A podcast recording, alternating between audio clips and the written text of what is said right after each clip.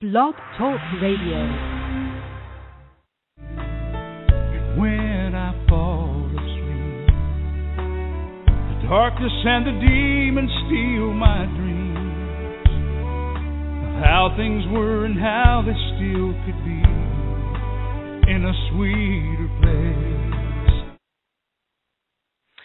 Well, hi everyone, and welcome to Alzheimer's Speaks Radio. I'm your host, Lori La Bey, and I am just thrilled to be here today. We're going to have a really uh, exciting show with great information. But before I get into introducing both our guests today, I want to first uh, tell you a little bit about Alzheimer's Speaks because uh, you know we always have new people joining us all the time, and I just want to make sure that that people know who we are and, and what we're about. Alzheimer's Speaks was really started because of my own personal journey with my mother. My mom had dementia for 30 years. Um, she just recently passed away, but it was life changing for me, and I found my family and I and my mom and everyone around her just really struggling for resources and connections for everyday conversations. And so um, I decided to create Alzheimer's Speaks. And basically, what we are is we're an advocacy based company providing multiple platforms to shift our dementia care culture around the world. I really think we each have something to offer one another. And so we're about raising voice of everyone. So those that are diagnosed, those that are family members, those that are professionals, um, to um, advocates, to movie directors, authors. Um, we've had musicians. Um, we've had, you know, Harvard research has been on the show. So I mean, it's really quite varied um, in terms of storytelling. And we really, again, believe that by joining forces, we're going to be able to um, not only share knowledge, but we're going to be able to shift our ability as a society to have everyday conversations about life with dementia. And I, I think in doing that, we're going to be able to remove those stigmas attached to memory loss and really help those living with the disease live with purpose and promise and to be able to to enjoy life with an illness like we do for so many other uh, diseases like heart disease and cancer and diabetes. Um, Alzheimer's needs to get to that level and and all the other dementias. And at our core, again, we believe you know, being collaborative, working together is really the only way that we're going to win this battle. And I know that we're having an effect because we were lucky enough to be um, named the number one influencer online by Dr. Oz in Share Care um, and that was just incredible for our our work online regarding Alzheimer's disease. And that did not happen by me alone. That happened by all of you um, helping to share the word. And um, you know, it's just all those little clicks and likes and tweets, um, those small little things that don't take us much time have a huge impact because you know you really don't know who in your circle needs this information next and we don't know that because people are so uncomfortable having this conversation. So the more we can put it out there, the more it's available, um, the easier it's going to make uh, make for people to step into that realm and investigate and get the information that they need. Um, so today on our show, as with every show, all of our all of our episodes are recorded, so you can go back and listen to any archive shows that you'd like. Um, but in addition, we love to interact with you. So if you have a question or a comment, you can call in at seven one four three six four four seven five seven. Again, that's 714 364 4757 and you can ask uh, our guests a question or make a comment on what they're talking about we would love to love to uh, hear what you have to say. Um, if you're not available by phone or not comfortable talking live on the air, you can always use your chat box as well, and I'll be reviewing and monitoring that as as we move along um, in our session. Um, uh, before uh, I have one more thing, just some housekeeping stuff I like to do uh, before we get started. There's a couple of events coming up that I want to mention. Um, May 1st through the 4th is Alzheimer's Disease International's um, uh, international conference in Puerto Rico, and there's still time to sign up. You just go to Alzheimer's Disease International and check that out. Though it's creeping up here pretty quick. I was hoping to be there myself this year, but I have another conference that I'll be attending. In fact, that's the one that's held May 2nd and 3rd here in Minnesota, the National Summit on Seniors and Disabilities Ministry. Um, also on June 5th, I just want to highlight um, I'm involved with the Alzheimer's Research um, Center here in St. Paul at Regions Hospital, which is one of the largest brain banks um, in the country, and um, we are having a, a, benefit educational breakfast. It's a it's a free breakfast, um, but it's also a fundraiser with the Health Partners Foundation. And if you're interested in coming and sitting at a table with me, I would love to love to have you. We just need to know for for numbers. Typically, I'll end up having more than one table every year uh, for that fundraiser, but it's it's it's really quite informative and very exciting to learn the the latest uh, things that they are working on for their trials and and so forth. Um, the other thing I like to mention is the Purple Angel Project. I'm uh, one of the ambassadors for the Purple Angel, which is the new global symbol for dementia. If you are interested in learning how you can get involved in that, please contact me um, just at Lori, L O R I, at AlzheimerSpeaks.com. Um, or you can just go to alzheimersspeaks.com. There's a big contact button and just click on the email or my phone number is there as well. Um, Alzheimer's Disease International, again, if you are looking for support anywhere in the world, Alzheimer's Disease International is the association of, of all the Alzheimer's associations. So feel free to reach out um, and find someone who's uh, you know an organization that's closest to you. Along with that, you'll get all the world reports and what's going on with the G8 summits and all the G20.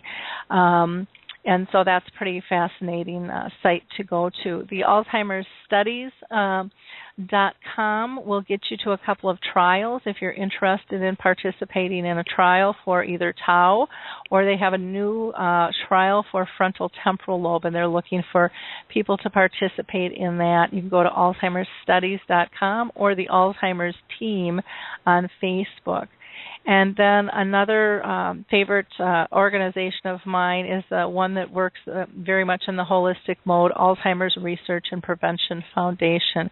So if you're looking to learn more about um, health, um, you know, exercise and and uh, what to eat and meditation and things of that sort, they're they're a great great resource to go to.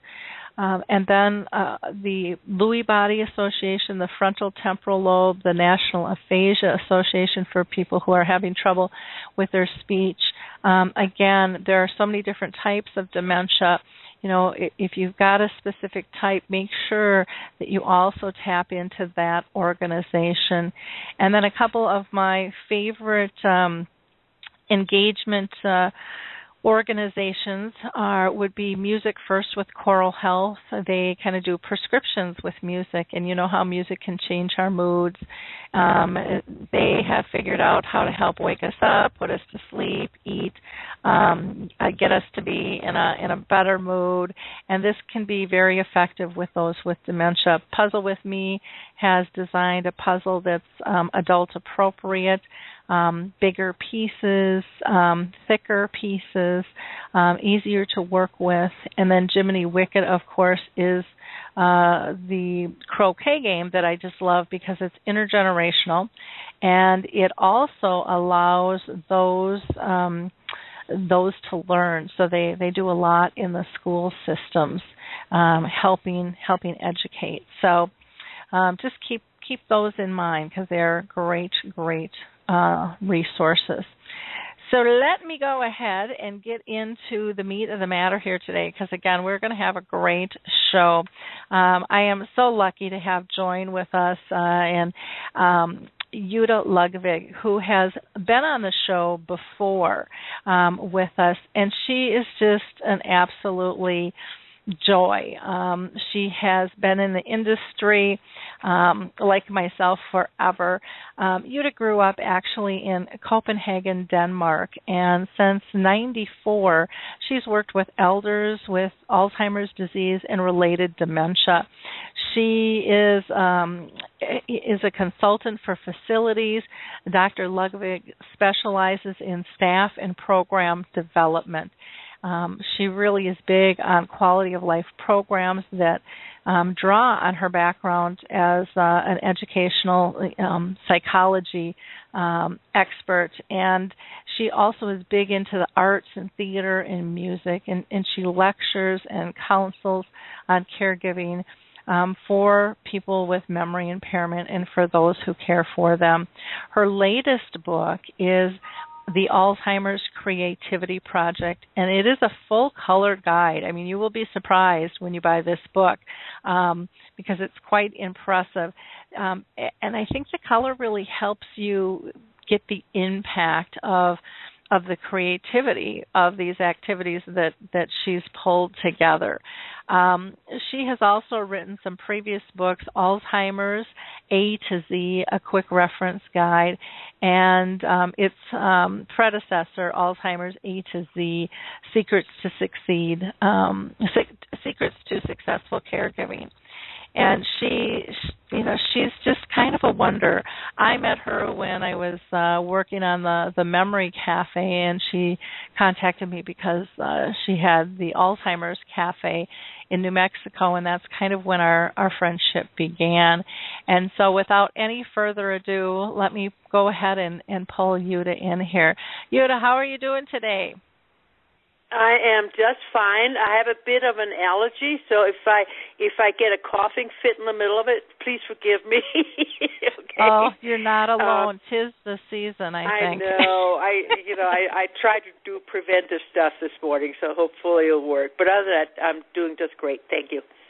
Well, wonderful.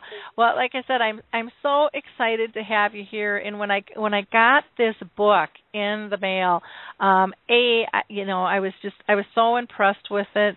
You know, it's nice and big. It's easy to handle. It's well designed. Um, the print is large. It, you know, that the typeset just kind of jumps out at you.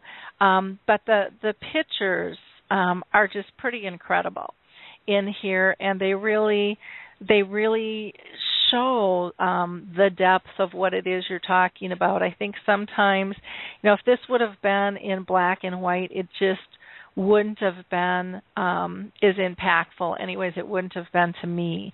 Um, uh, the color, I, I know, makes it a little bit pricier, but well, well worth um, worth that decision, I believe. What made you decide um, to do this book? Oh, actually, it's been probably been in the works in my brain for about ten years. Uh-huh. Uh And the more I got involved with with facilities and work with them on, among other things, on, on pulling their their activity programs together, the more I realized I really have to put this together and put it out there because uh, uh, my my very strong feeling is that we must review what we're doing and rethink our so-called activity programs and change them. Uh, oh, we I, do I not allow totally agree. you know, creativity. There's uh, everything is is uh, handed on a platter. Mhm. You know, it's it's passive. So this book was based on uh, many years of run. I I absolutely hate the the word activity. By the way, uh, but I can't find, I can't think of another one. Any many years of of running programs for uh, some facilities here in Santa Fe, and uh, the book is actually shows the results of many of these, uh, the the illustrations and um, and the works in there, except for about three pages. Everything else was was actually created by people with uh, pretty advanced Alzheimer's or other dementia. And some of these, in my opinion, compete with what you see in galleries. Oh, I agree. And I, their I creations, not mine. you know, you know what I mean?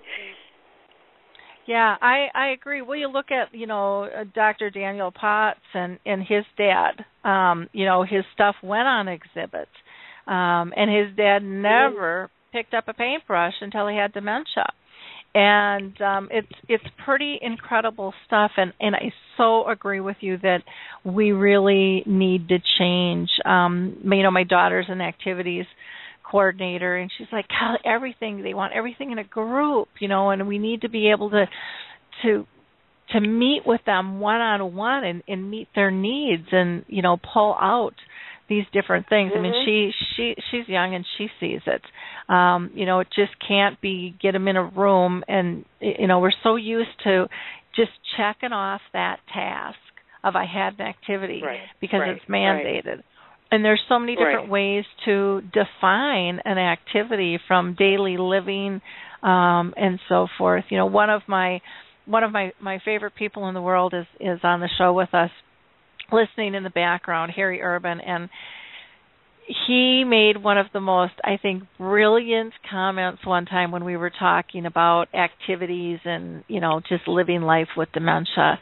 And he said, You know, I used to like to relax before I got dementia.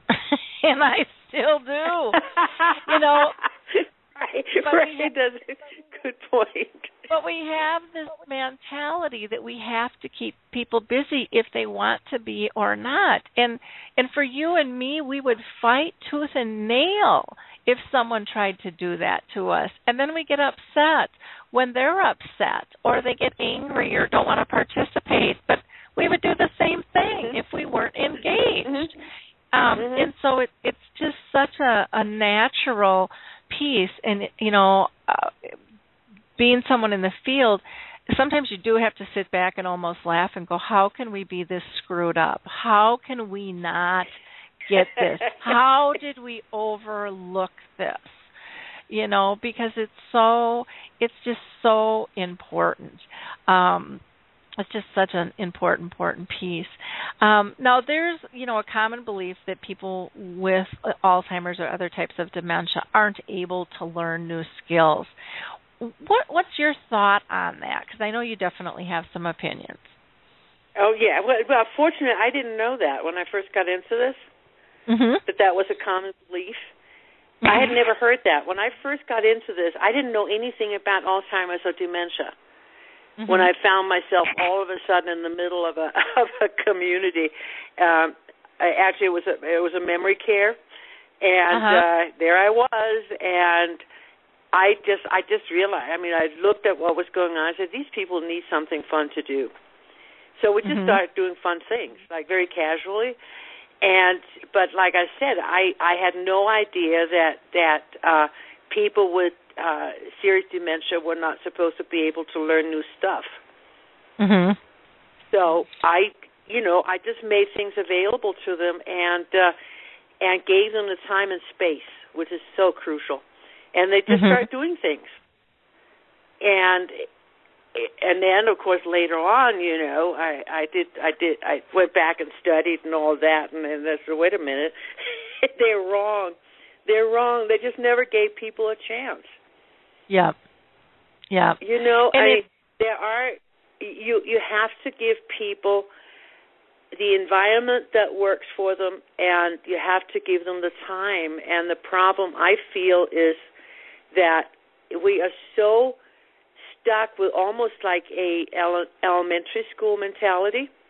Mm-hmm. Period one, period two, period three, and then we can have period five. That's bingo.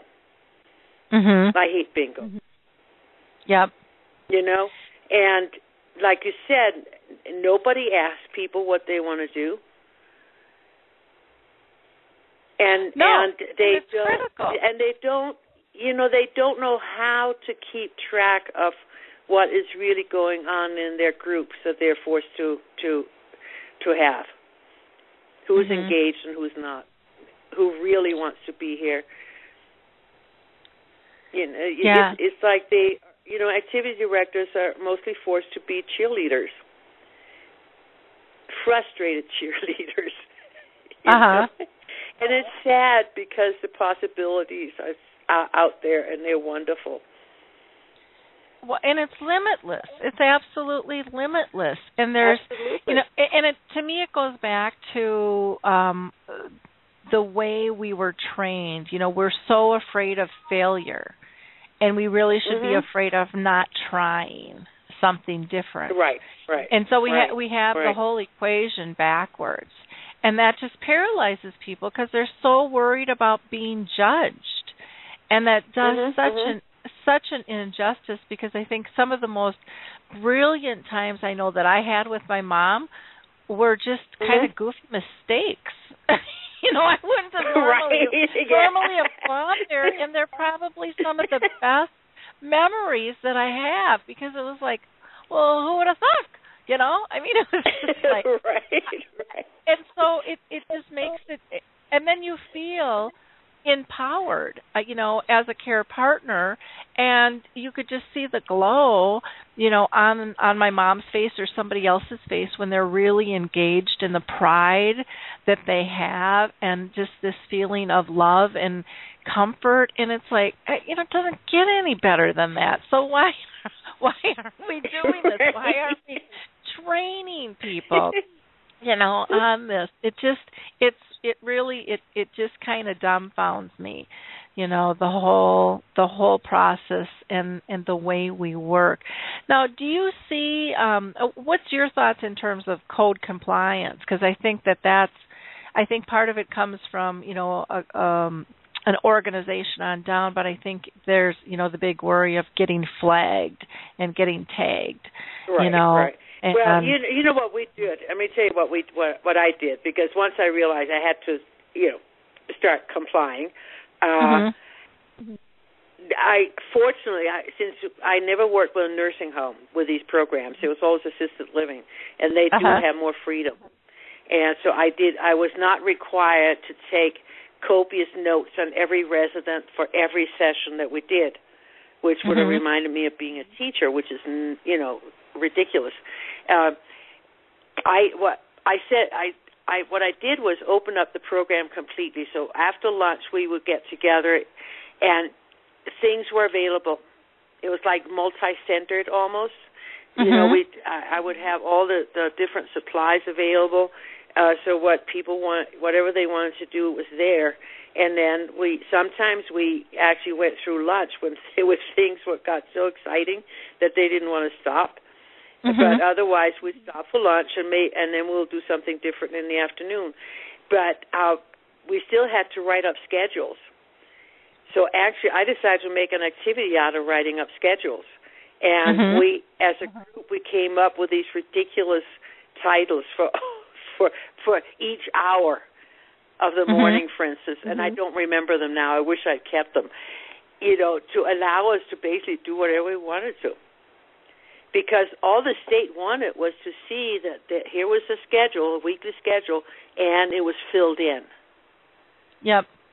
And I don't think anybody really looks at the schedule to see if there's a balance. I know they don't because, or either they don't realize that there needs to be a balance. Or or what that balance even looks like, I think, is part of the problem. You know, Right, exactly. I- because Exactly. because they haven't been they haven't been trained. You know, one of one of my big pushes when I go out, you know, for training is telling people they've got to document differently. You know, they've got to start documenting mm-hmm. the joy instead of the bruises. I mean, and those things are important. I'm not saying don't don't report the bruises and the cuts and the sweater that's missing and you know all of those types of things. Right, But right. you know, but damn it, write down that they smiled and they had a good day, and and what caused that. You know, 'cause- so that people can Right, duplicate right. that. I mean, that that's a small thing and and share it with families and share it with you know in the files so that you know the surveyors can see um because I think they get so task oriented too they they need to be uh, kind of um emotionally trained and shifted to feel why they even have a job you know and and Mhm, what's mhm, important and um sometimes I think we can get too objective and and we lose we lose our effectiveness um yeah. you know in that which is which is too bad um Now, you know, most facilities and in communities though have some type of of activities program. I mean, that's my right. um what I see. What are typical things that you see listed in as an activity? And and you had mentioned, you know, you kind of had a workaround to to give a little a little more flexibility. Right. Hold on. I just I, I collect activity programs, by the way. Oh, okay. You know, so I can see just that. Uh,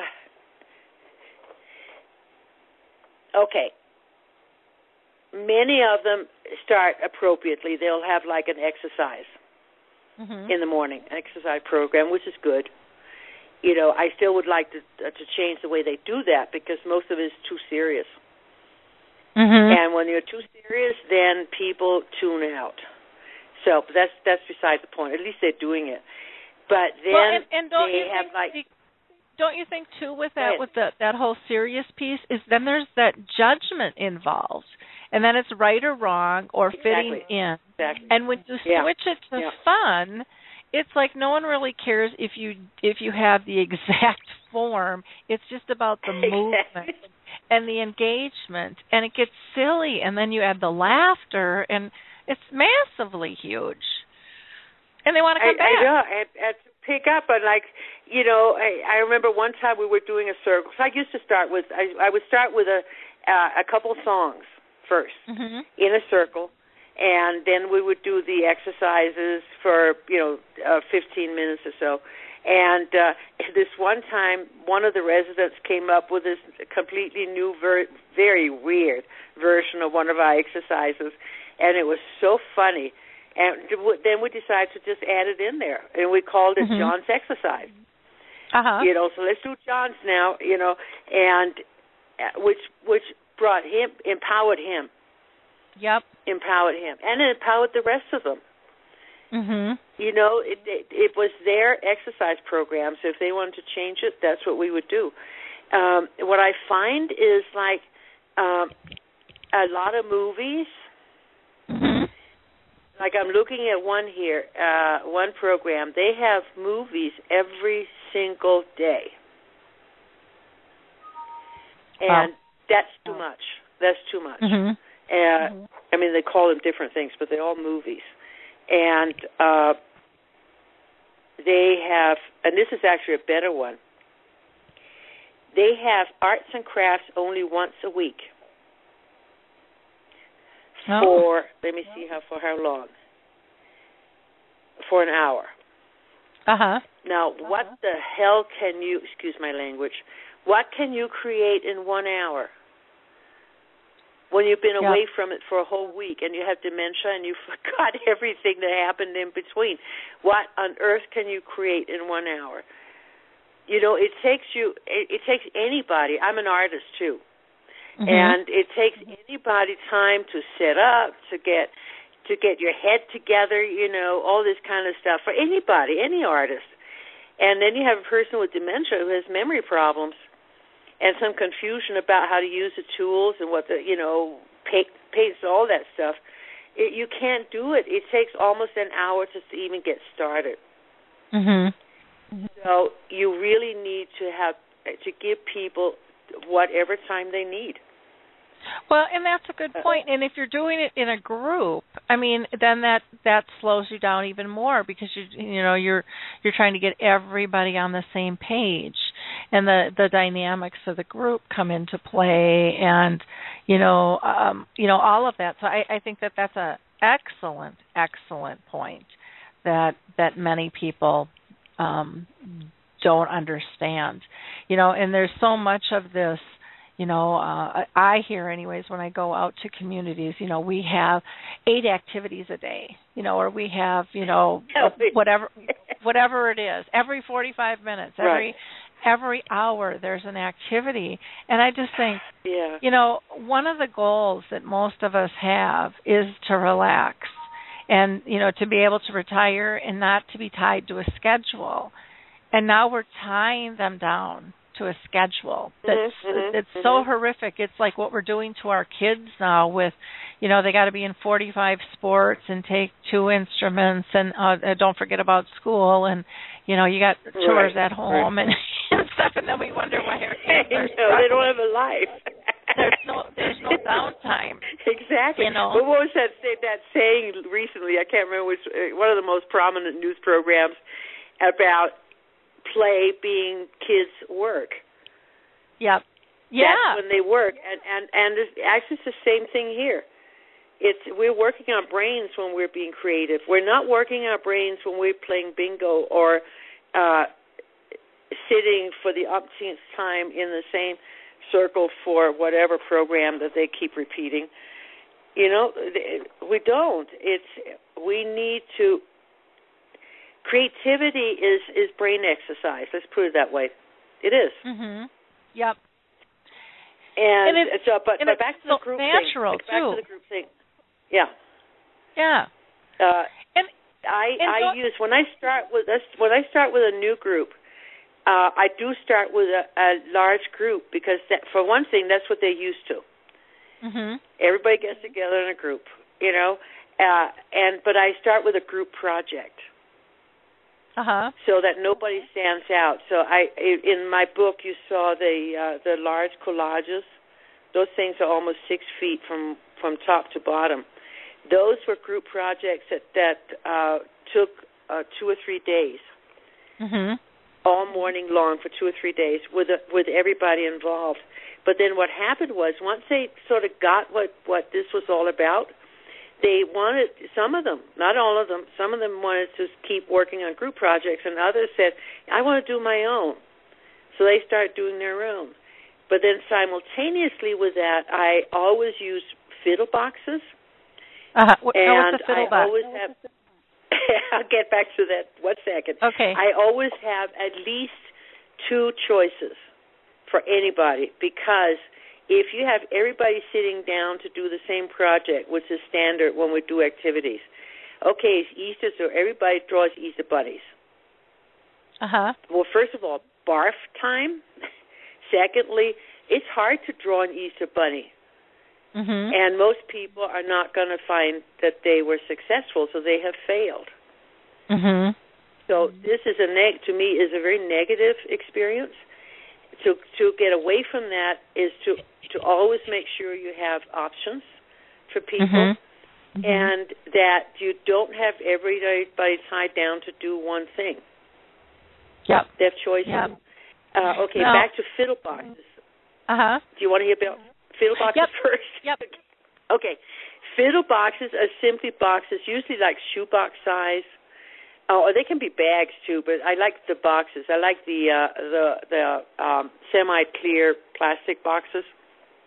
Uh-huh. And they just have stuff. They just have stuff in them. They have like I I'm looking at one right now. It has like PVC parts. It has Uh-huh. a whistle. You know, one of those uh hand uh wrist wrist thingies Yep. and a whistle on it. It has a tiny little magnifying glass. It has some fabric swatches. Um, it has some kind of a game thing.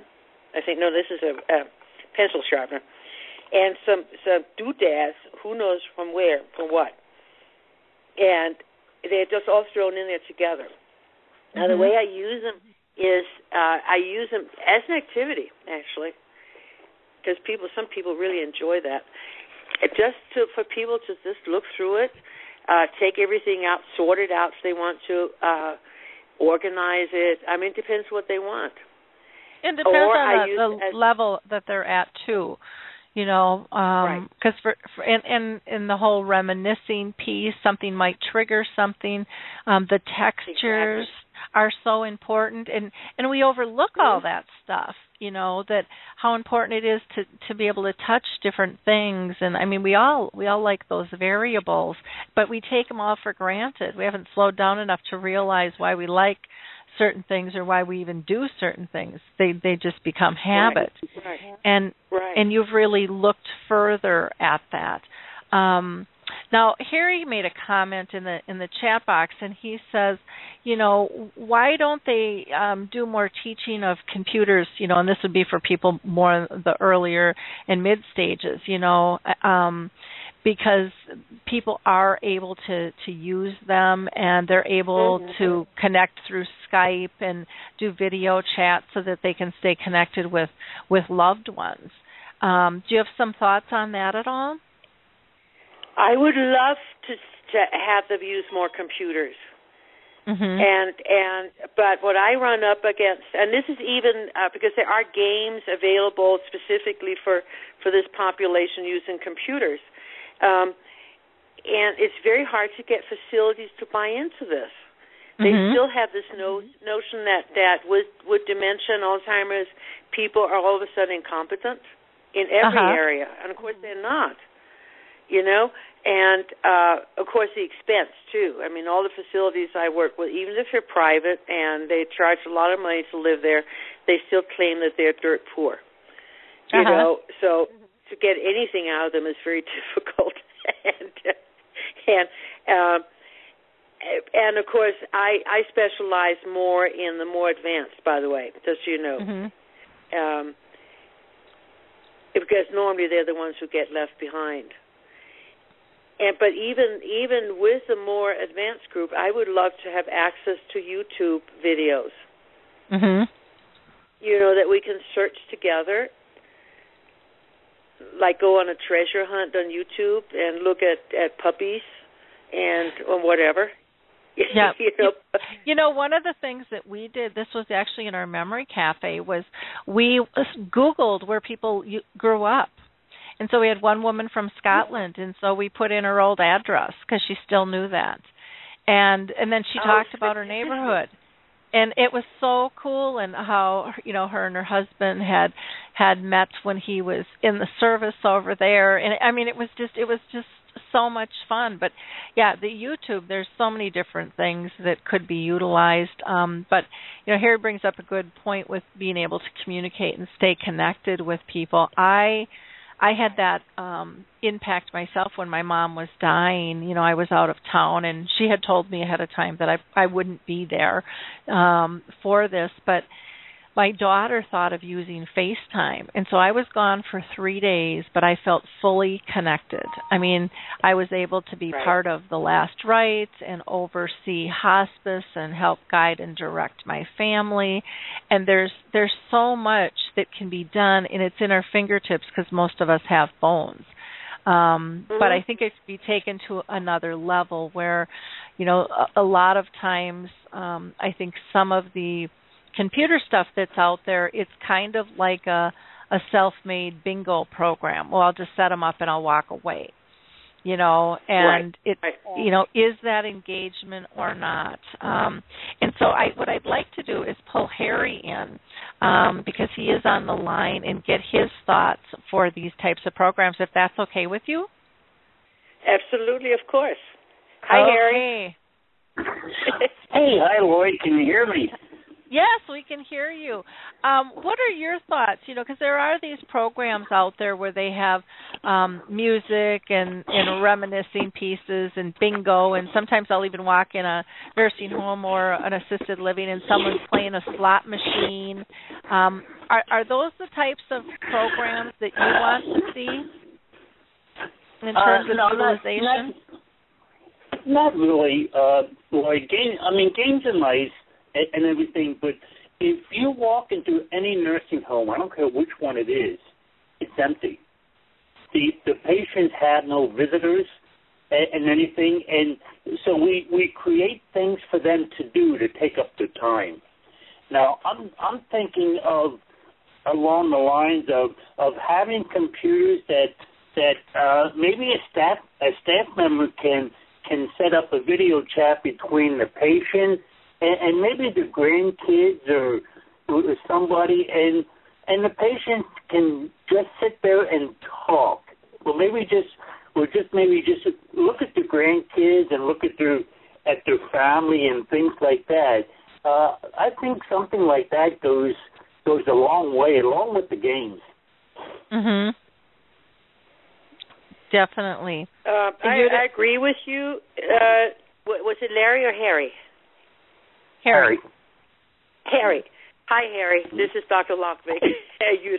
Hello. Uh, anyway, I agree with you. Uh, for for people who are still in the earliest stages, I I mostly work with uh, a population that is much more advanced, and they I would like to see computers, but I would use it a little, use them a little differently. They also are. Uh,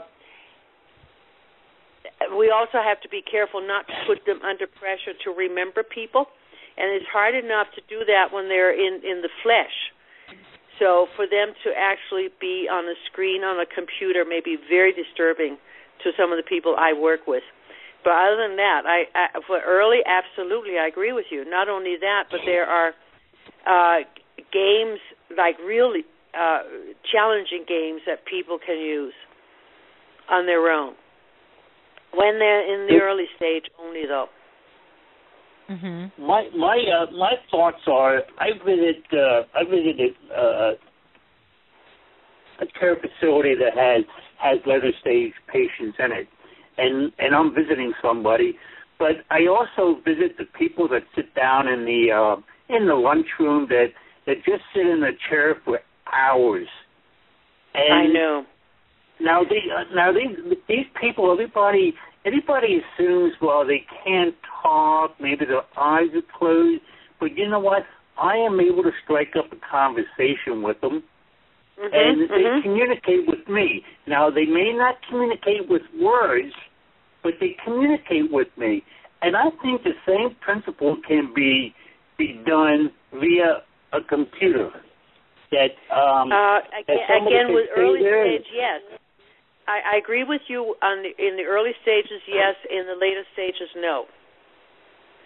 Uh, some, I, I mean, there are many things that happen with these diseases, and one, the, the uh, people are, may not perceive something flat on the screen the same way that you and I do. And if you present somebody uh, like say a, a, a face uh, on a sc- on the screen of somebody that should be really familiar to them, it can be very very stressful and very disturbing. So it's something that would have to be handled very carefully. Even even using uh, nice large sized photographs with people of their family members, that can be disturbing.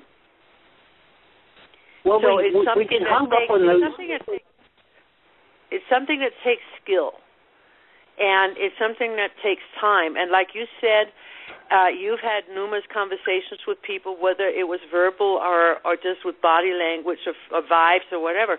I i do too because i have the luxury as you do of the time but the staff does not. You know and we are so understaffed. These facilities are grossly understaffed. And even the the most well-meaning of the staff members just simply cannot afford that kind of time. Uh, trust me, I work I work with on staff development and training, and it is so hard for them. And but don't uh, you think? But don't you think a, a program could be set up that volunteers come in, and and maybe like on a on a Saturday or or something. Uh, uh, it could even be college students or something like that, but have volunteers come in that absolutely uh, maybe and, and bring some, their laptop. Some that, some that, that's what I'm trying to some promote. Some facilities do that. Mm-hmm. Some facilities do that. I, I the computer is not necessarily the answer though. I think you are the answer. Your interaction with people when you visit is far more important than anything you could do on a computer. Absolutely, but you have you have to be able to reach these people. That that's that's that's the problem. I mean, uh, so many people will not go to a facility to visit their their relatives for some reason or I, other. I know, I know it is. It's, it's sad. It is horrible. It, it's a huge area. It is an enormous problem, and and it's so multifaceted. Uh, to, to me, one of the reasons is the facilities are not very welcoming. Yep. I mean, who who wants to be there? You know, Mm-hmm. I mean, you we still have even if they've improved a lot. Most nursing homes still scare the pants off of people, and they'll Mhm. try anything to avoid going there. And when they do go to visit, they're not comfortable. So we need to look at how we design things of uh, these places for people. would we? I mean, we need to design something that you and I would be happy living in 24 hours a day, and that would bring yeah. in other people to visit with us. You know. Mm-hmm. Yeah, but uh, and part of I think the issue is too, you know, with communities is when they when they work with volunteers, there's a liability issue that they look at. There's a training issue that mm-hmm. they look at, you know, because not everybody can just walk in and and and do a good job and be responsible and stuff. And so right. it, it right. really they, is they very very multifaceted. It's kind of like we, like we do that with hospice hospice mm-hmm. volunteers, uh, mm-hmm. at, at least all the ones I'm familiar with, all the hospices, all do pretty intensive training with all their volunteers. And mm-hmm. we need that with volunteers in these facilities as well. And a couple of the facilities I work with uh, do not allow for volunteers at all because of the liability. And a couple, and one of the others requires that everybody is bonded. Yeah. That costs money. That costs money. Costs and, a lot of money. Yep, yeah. So it it's not that easy, unfortunately. And of course, a lot of that has to do with our whole attitude about uh, uh, people with these diseases. Unfortunately, exactly. they're still kind of throwaway people. Yep. Well, Harry, thank you for calling in. I'm going to call uh, pull Lisa into the conversation and um, see what comments she has. Thank you, Harry. Um, Lisa Hirsch yeah, uh, has a mom with dementia. How are you doing today, Lisa? Good, Lori. How are you? Very good. Very Hi, good. Lisa. Any- Hi. We're on Facebook together. Hey. How are you? Good. Good. Do you, have, do I, have a comment or co- or question that you want to well, ask? no, I you know, I actually didn't tune in at the start of it of the show, but I just like heard what Harry said and you said and and like people not going to nursing homes and they're vacant and you know I find that to be true but I also find um because my mom re- entered one in August and her place is not like really a nice looking one. I would say to you if I had been in a nursing home I wouldn't want to be there from what it physically looks like, but it's clean and it doesn't smell. But mm-hmm. the other side of it, and we've thought of moving her, but the care, the nurses and the aides seem so attentive and wonderful, and they have worked in this nursing home for 15, 20 years plus, which That's I think a huge wow. statement. that says yes, something. Enormous, enormous. I mean, my Yeah. brother lives in Florida, and him and his wife went around and checked places. And his wife said, you know, when I see the people working when they went to see what was around, um, and they seem happy, and they've been there for a long time. So, and then on the other side of it, they do have some activities. I mean, they do have someone come in and sing once. We, I live in New York, and this is Florida, so I it's more and I go every few months but what my brother and his wife tell me and you know a little bit that I've witnessed but when I go there it's it's few things that I observe and that is I mean there are activities for my mom who's still mobile she walks and talks okay she and but she has macular degeneration she really can't like if they're doing puzzles I don't think she visually can see it because I don't think she can see a TV. Because when I stand in front of her, she'll say like, you know, she can't really see your face, move over. But then Mhm. she can see because she's not walking into walls. um, and there's the singing, but you know, it's like I don't know when this disease how far it progresses that even when you know if it's in early stages and someone needs to be in a nursing home, then they can do a lot more. I don't. I Mhm. don't a lot of the people sitting there are sitting, you know, in these wheelchairs, and I, you know, it's like upsetting to see. I mean, like their heads are, you know, that's what what what activities are they going to go to? I mean, they'll put them in front of a TV or music, and you don't know what's, you know, what's able to um bring them any kind of joy or feelings or thoughts. You know, they can't express it to us. So, I think it's more like just nursing homes are upsetting to people. Uh, you know, where where Harry said that, that they're vacant, people don't come. Mhm. I don't know, Lori. What do you think? No, I, I think it's really true. I, I think the I think the face of nursing homes are is changing, but I also think it has a long ways to go. A lot of nursing homes are now becoming transitional care, which is a totally different type of care than the traditional nursing home because it's short term. And I think that's and they're they're pulling those in just to be able to make money because there's more money in transitional care than there is in regular skilled skilled nursing long term. And um and and so the the shifts and the priorities it's it's interesting to see how much things are changing out there and what's really going to have a good impact or not um, bottom line is we still need engagement. We still need um, people to feel like they belong. We we still need society as a whole to be much more educated and you know to remove their fear and and get educated as to what's out there. And not only you know what's out there for others but what are you going to want? Because chances are this could be your next home too. Absolutely. and and and and we're not looking at that you know from a societal level so i i think those are are good points that you that you bring up so thanks well, you know, I just actually I call every day at eleven, and sometimes I catch my mother as she's running by, and I mean running mm-hmm. by. She's like is running around this merry walk all day long in, in in a something that I really truly don't understand and ask them. I mean, I'm glad she's mobile and going, um, mm-hmm. but when she was at mm-hmm. home, she never wanted to walk, and here uh-huh. she doesn't stop. One of the nurses said to me they thought like maybe it was compulsive behavior. I don't know if she's agitated, but she seems happy. So I mean, I don't, you know, sometimes she grabs the phone for a second and then she drops me. Today uh-huh. she said, "Oh, you just missed your mother, but she was hungry. I just gave her a peanut butter and jelly." So for me, it's like a connection whether I speak to her or not, because my mother doesn't know if I spoke to her. And sometimes I'm sorry she got on the phone, and you know, um, you know, when she tells me I don't have a daughter.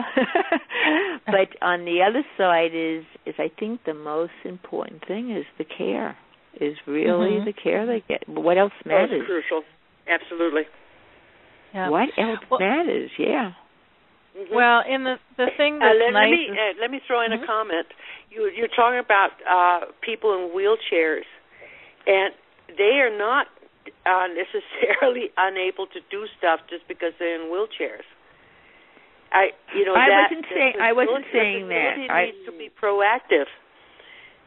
You know, I'm saying they need to to find things that they can help these people do. Even people who have lost their sight and or hearing there are things that we can do. Yeah, I, I I wasn't saying because they're in wheelchairs. I mean, it, it, there are people that no, are what, what I, 20 years old in impression wheelchairs that are running marathons.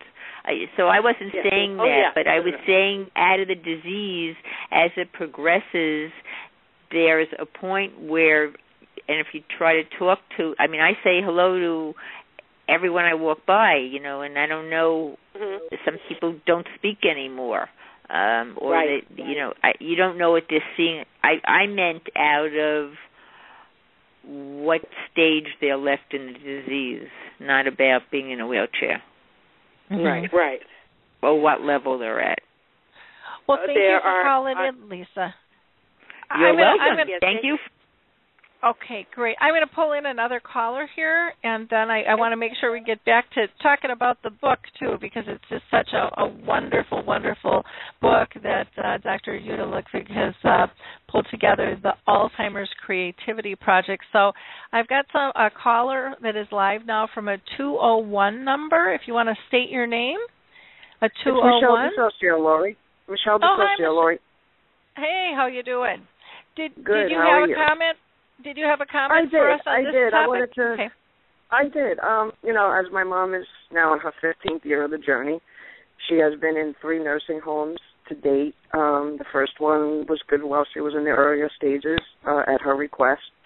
Uh, the second couldn't handle her uh, for about a week. They asked us to move, and now this last one has been very good for her for the last three, four years.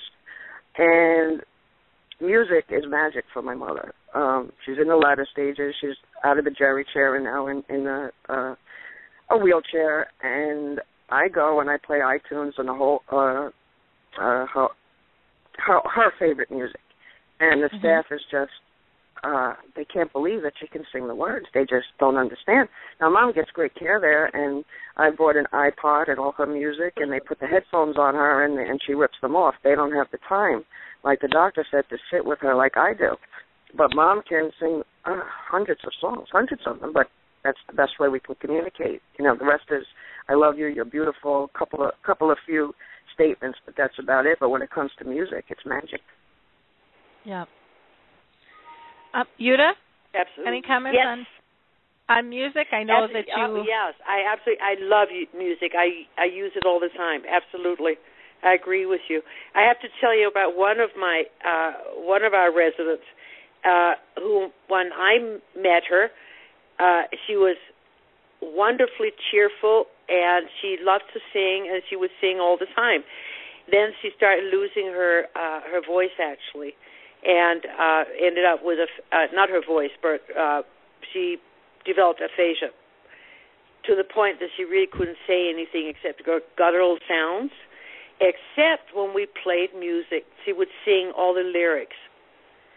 And so I I decided to, to sort of test her one day. We're walking down the hallway arm in arm, and, I sang a question to her. Just made up the tune and sang it to her, and she turned to me and she sang the answer back. Beautiful. It absolutely blew me away. Uh, don't ask me how that happened, but it did. And uh, so, you know, it, it, music is amazing. It actually music exists in a different part of the brain that's not affected by these diseases. They're they're finding out. Yeah, Uh, it, it so- definitely is is there the longest, and um Yeah. and it's so beautiful to tap into um because it's the fun part of the brain. You know, it's the one that Mhm. that is creative and and really is centered in joy. Um, you know, I mean that's the way I kind of look at it anyways. And It makes Um, the it- visit. It just Yeah. makes the visit so much more happy and and pleasure Mhm. instead of sadness. yeah, exactly. Yeah, every Well- every every facility ought to have songbooks around with songs that everybody knows that you can use. Mhm. you know, for visits or whatever. And uh, because also, uh, when you're singing with your mom, if you have a chance to sing with the people around her, Mhm. would help her enormously because it helps for her socialization Yeah. and connecting to Yeah. the others. You know. They do It play was- music once a week. You know, uh, they have a live band come in and there's overhead music, but there's just something about the one-on-one connection that that brings yeah, it. I brings I you a don't like the of- overhead music. I I I do not like music. Uh, it's it's uh, because it's con- constant. Uh, And I- sometimes mom I- doesn't want it. You know, I got to take. It's, she, it's noise exactly. to her. I mean, you would you want to live in an environment where they constantly have music? Not Even if I you're felt choosing. that when when I know when she's done with with the music, I can tell by her body language she doesn't want to do it anymore, and I said that's fine, and we move on to something else. Right. Right. Well, and there's there's a big difference between um having to participate or if it's just subtle background and and and how Mhm. loud it is. I mean, uh, you know, I went to um yeah, I went out to breakfast with two girlfriends the other day and we just kind of roared cuz I said, "Can you turn that music down?" cuz it was just it I mean it was like a fourth person sitting at the table with us. It was just it, that didn't shut up, you know. and the waitress right. just kind of the waitress just kind of snapped at me and I said I I looked at her and I said, "You need to know your audience." I said, "Look around here. Most people here are seniors." I said, "And we have a more difficult time hearing. You know, background noise is not our friend." And I said, "If you're going to mm-hmm. have it on, it's got to be much lower." Well, I don't have any control of that. And I said, "Well, I believe you've got a manager." and so then they turned it down and then and then somebody turned it back up and then they finally turned it off but it and it made such a difference in our conversation i mean it was just but it's it's it's educating people of what really is appropriate and how you know how it works for us and or against us at times so well thank you for Right. calling in michelle and i'm sure you'll join you, us Lori. in the second half here of our conversation as well.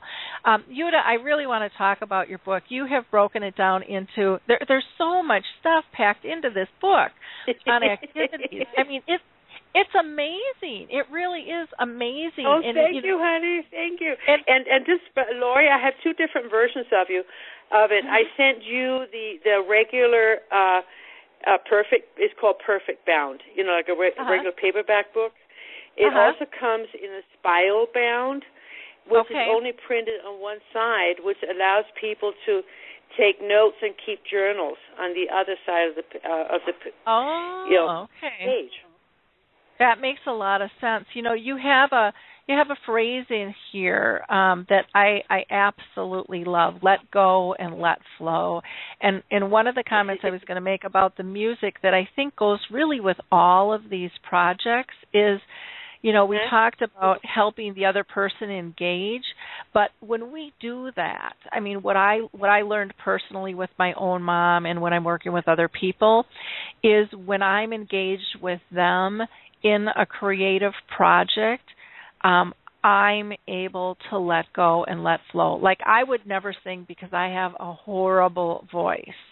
I just, I, I mean, I'll, I'll sing in the shower oh, and I'll you sing in be, the car. You belong in our group. We we believe in in creative harmony.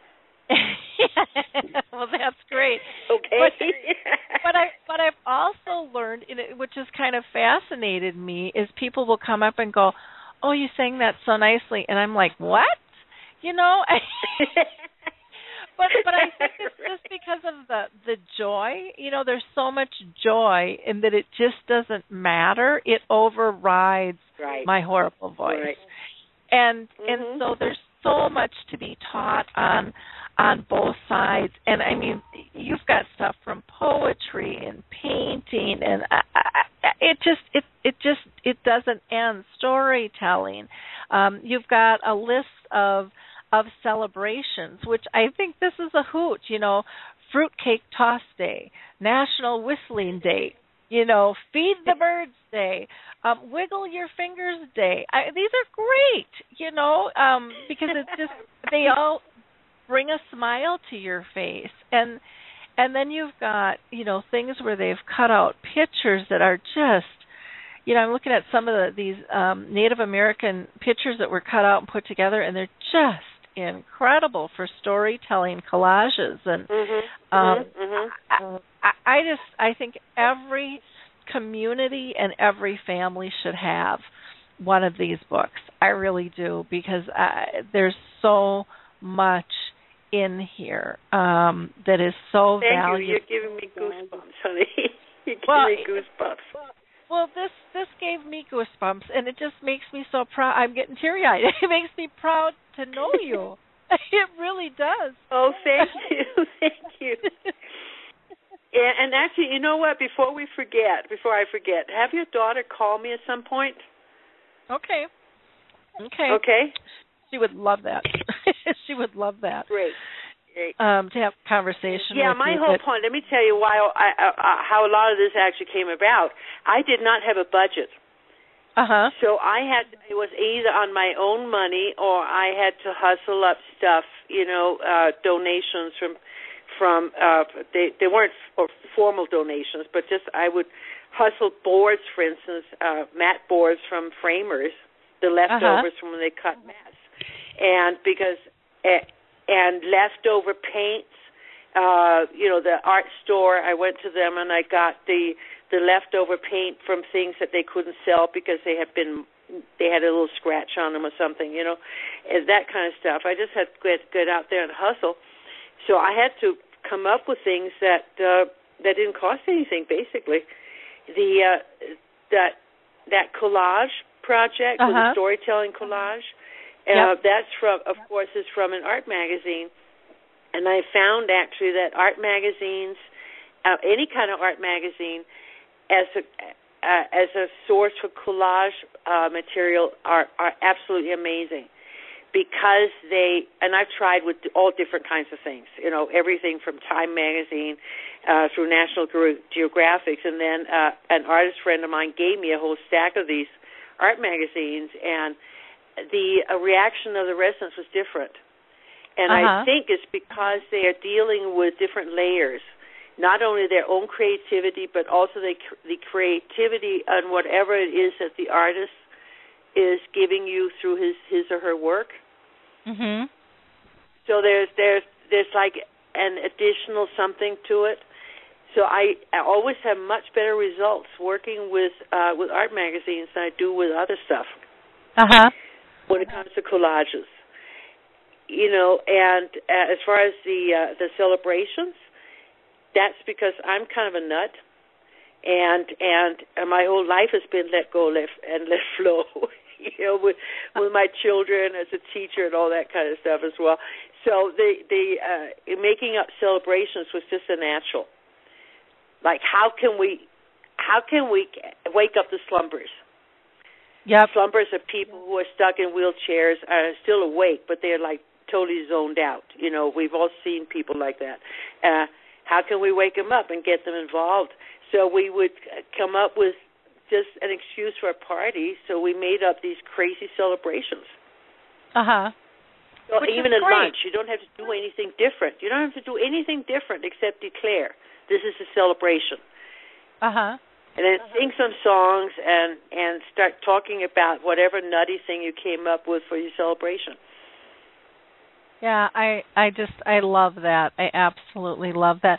What are like a couple of your favorite um activities um that you have in in your book that you're that you can share cuz you've got the, the the the watercolor and but even before that, as far as my groups are concerned, is that their very favorite is the tile painting, and that's whatever group I've worked with. By the way, it's it's just amazing. The uh, I use uh, four and uh, four inch tiles, or actually four and a quarter, but four inch tiles, uh, the cheapest ones on the market. Uh, they're about fifteen cents a piece, and but I use a special paint that you can. Uh, you can cure it in the oven and it's actually waterproof when Uh-huh. you finish. Uh, regular acrylic doesn't work. And uh, the book takes you through how to get these amazing effects, dripping alcohol into the paint, letting it flow and and mix, you know, and sometimes blend, but most of the time not, which which is what makes very interesting designs. And there are no rules to it except just just do it. Mhm. And I try to get people to stay away from anything figurative because they get stuck in what they imagine it should look like. And Uh-huh. because of the dementia, there are no, you know, I, very few of us can ever produce anything exactly the way we envision it, even when we are professional artists. It doesn't work like that. And and with people who haven't made art in a very long time, that's the biggest handicap when you start. Mhm. Like when uh, when I first started a painting project, people would get stuck trying to paint realistic things like paint a, a flower or paint a dog or paint whatever and it just did not look like the flower, the dog or the house or whatever. So I came up with uh with just uh, having them do what what are realistically abstracts, but the way I put it was that we were testing out the materials.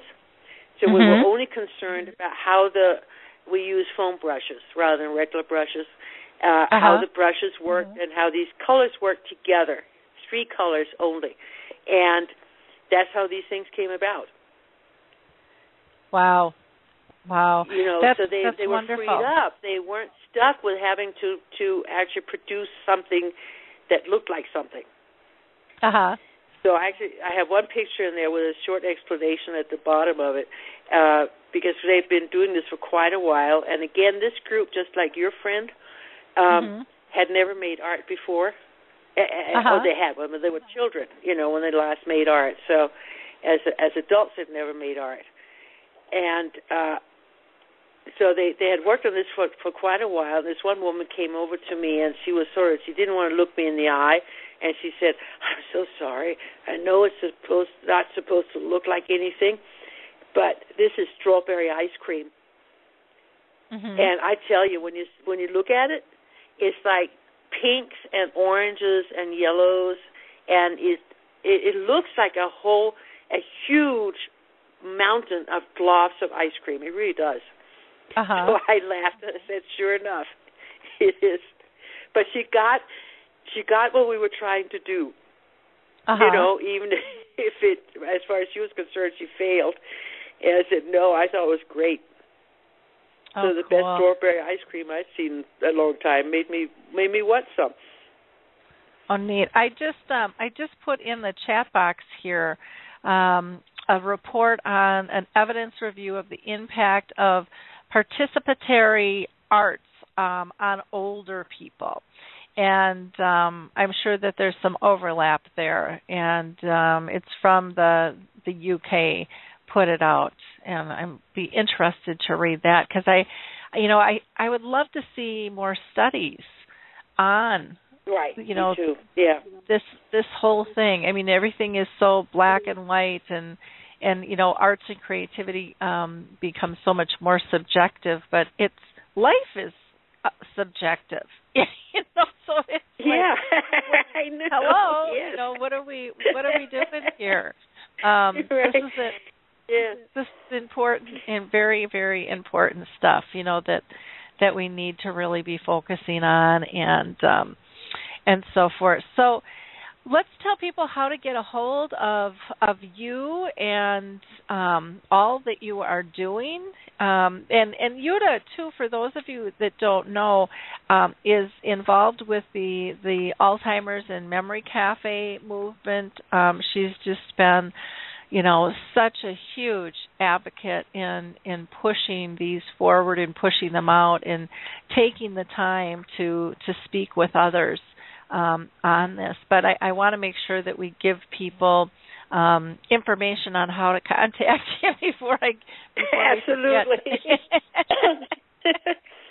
Well, there are several different ways. Uh, you get my last name is Lokvig, and I'll spell that for you: L O K V I G. And my email is lokvig at yahoo dot com. Uh, also, you can go go to my website. At this point, I only have one one website, and everything is sort of packed into that one. Uh, you can reach it in a couple different ways. You can spell out Alzheimer's A to Z, A T O Z dot com, or the Alzheimer's Creativity Project dot com, or uh, Alzheimer's Cafe dot com. Uh, whichever one is easier. The the Alzheimer's Cre- Creativity Project is such a long word that it's easy to make mistakes. Uh, speaking from experience, and uh, so the Alzheimer's Cafe may actually be the easiest to remember. Okay, Alzheimer'sCafe.com. And those links um, are on the to the website and even to email you. Um, there's a Yes. there's a hot link on the on the Right. radio page here too, along with a phone number um, to be able to Great. to reach reach you to. Um, well, you are just always such a, a pleasure and a joy to to have on um, the show, and again, we'll have to talk offline um, some more because there's there's so much going on. It's it's really exciting times. There's a lot of movement in shifting our dementia care culture right now. Um, It's lots like of an cool- awakening. It, it think? is. Yeah, Yeah. yeah, it really is. It's very exciting. Um, and again, for me, it still isn't going as fast as I'd like, but it's Oh, it's massively massively changed compared to even a few years ago, um, where Right. we are, and to see the collaborations um, that are coming to be, are it, it's pretty pretty awesome. So, I can't thank you enough for for spending time with us today. And and for oh, taking the time Laura. It was to a great pleasure. It was a great pleasure. you know to put this book together again it's called the alzheimer's creativity project and um, the caregiver's ultimate guide to a good day. I love that. I mean it, it's it's if you can't find something in this book um you know you're you're really you got to reframe what you're doing because there's so much there is so much in here to grab hold of and and utilize. Um, I also have it highlighted on our memory cafe page as a under the tools and stuff too because I just think it's such an in, incredible resource for people. Um, and um, that will just hook you up uh, to a link to to Jytte's site. So, any last comments you have for us, Yuta? Uh, basically, let go, let flow, and let's just keep working on this. Okay, sounds like a plan. Like, well, thank you know, you. There, there's so much to be done. It's exciting, and I'm looking forward to it. And there's some enormous changes in the wind. Thank yep, God. Yep. There really is. Yeah. There really is. Well, thank you for being with us, and you have a wonderful week. And keep up the great work. And I'm sure we'll have you back on the show um, before you know it. Okay. All right, hon. Okay. You too. Bye bye. Okay. Bye bye. Before I pull in our, our second guest, um, I just want to make some um, highlight comments. If you didn't uh, hear our last show, it was called uh, Dementia An Absent Mind, um, which is actually the title of uh, Eric Rill's book, and it really is about uh, family dynamics and how we how we deal with dementia. He refers to it as a ticking time bomb. And we also had on Barbara Worthington, who's the founder and owner of Caregiver Cards, which is just another way for people to communicate when when language goes. Um, our we'll have another show on Tuesday. We're here every Tuesday from 10 to noon. Uh, we also did a dementia chats, which was April 22nd. Again, that is recorded. And we actually had a great conversation with the Partnership in Dementia Care, PIDC, um, Care Alliance, and they were conducting a survey on how to improve dementia care in the future. And so they asked several questions, and there is um, contact information um, on my blog. There's a um, a post about that uh, dementia chats. Um, but if you want to partake in that survey, you can, and that is really specifically for those with dementia. Our next dementia chats will be um, May 13th at our regular time, and that is 3 p.m. Eastern Time. Would like to remind people about the International Collaborative Resource Directory that we have on Alzheimer's Speaks. We would love if you have a service product or tool for people who are dealing with dementia or caregiving to go ahead and input your information onto the site. It is free to be able to do.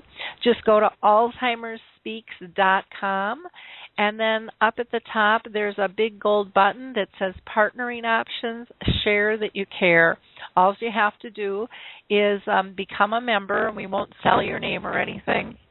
And then you can go back in and start listing resources. And, you know, it might be a book that you read, it might be a video that you saw, it might be a company or a service that you have, um, but there's many, many categories. And um, I, I'm really adamant that we need to grow this. We need to come together in one place to be able to share information because people just don't have time to do this search and destroy for information. On the blog, there's a post called A Quest for Answers, which our intern Michelle wrote. Uh, there's an article that was written by Dr. Uh, Dharma uh, Khalsa. Uh, who is the president and medical director of the Alzheimer's Research and Prevention Foundation. And that's about food and your health. And that has just gotten a lot of comments. Um, I've pushed that out um, not only on the blog, but LinkedIn and, and um, uh, Twitter and so forth. So that might be something of interest to you um, on that what else can I tell you? I think that's it really for for announcements. Again, other than if you're looking for an Alzheimer's Association, ch- please check out uh, Alzheimer's Disease International. They are the association of all the Alzheimer's associations around the world. If you're interested in becoming part of the Purple Angel project and would like to learn more, reach out to me. Again, just go to the contact button on alzheimersspeaks.com and shoot me an email. Um, feel free to again go to the Alzheimer's Research and Prevention Foundation. They really have a lot of great holistic modes. That's that's their forte in terms of dealing with this disease. Um, and if you're dealing with Lewy body or frontal temporal lobe, or you have aphasia, make sure you check out those associations as well. It's very important um, that you get the information you know that you need uh, when you need it.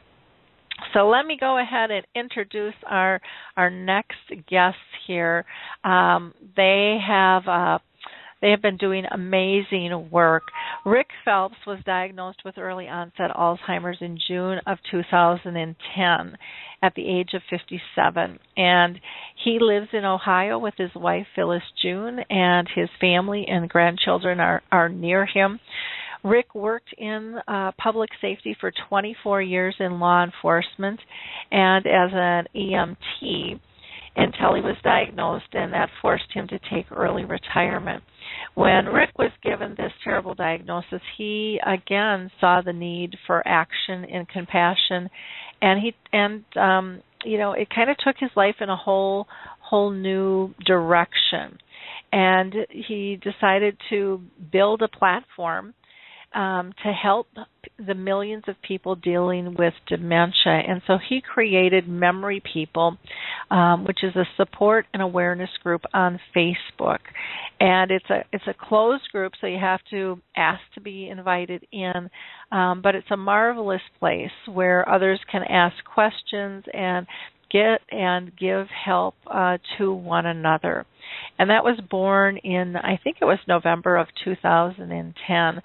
Memory People is currently over 6,000 members strong and growing daily, supporting and bringing awareness to patients, caregivers, and all of those who've been touched by dementia.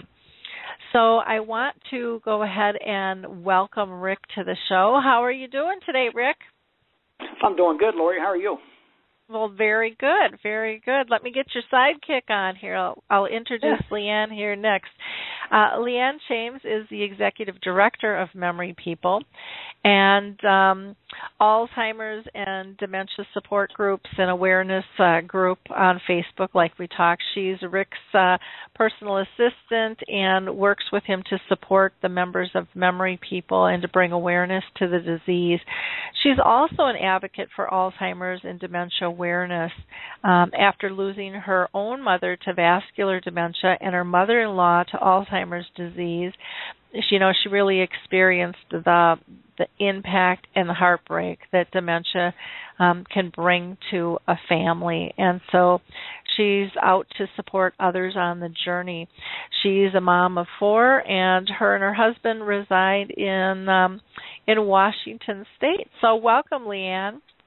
Hey, Lori. Hi glad to have you on the show today. I'm I'm very excited to um, have you tell our audience about what you guys are up to with this this new Faces of Dementia quilt and and how it came about. And and Rick, can you can you kind of give us a little background on on how this got kicked off? Um, Lori, I'm gonna I'm gonna lead that over to Leeanne because okay. we've been working on this for a long time, and uh, I can't really recall how it got started, but I'm sure she does.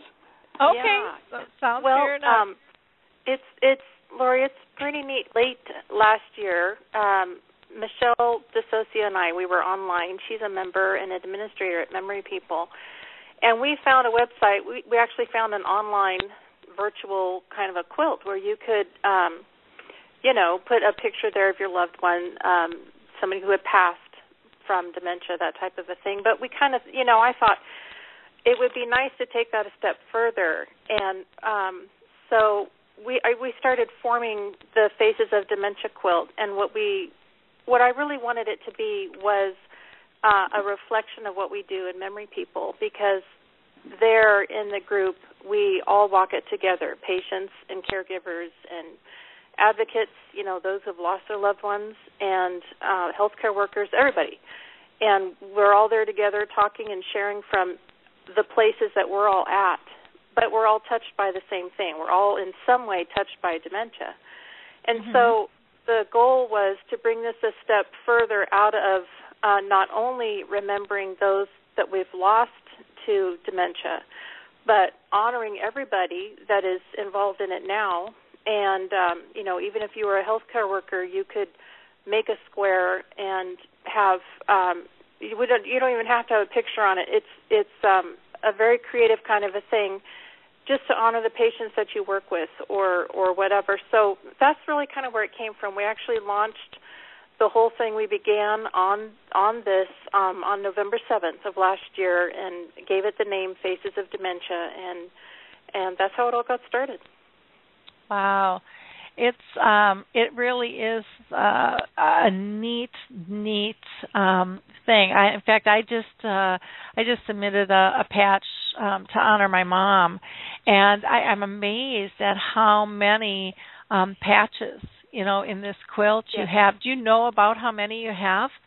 We have over 150, over 150 Wow. so far, and you know, it's it's you know, as far as and and I know Rick is always feeling the same way, and that's a great number.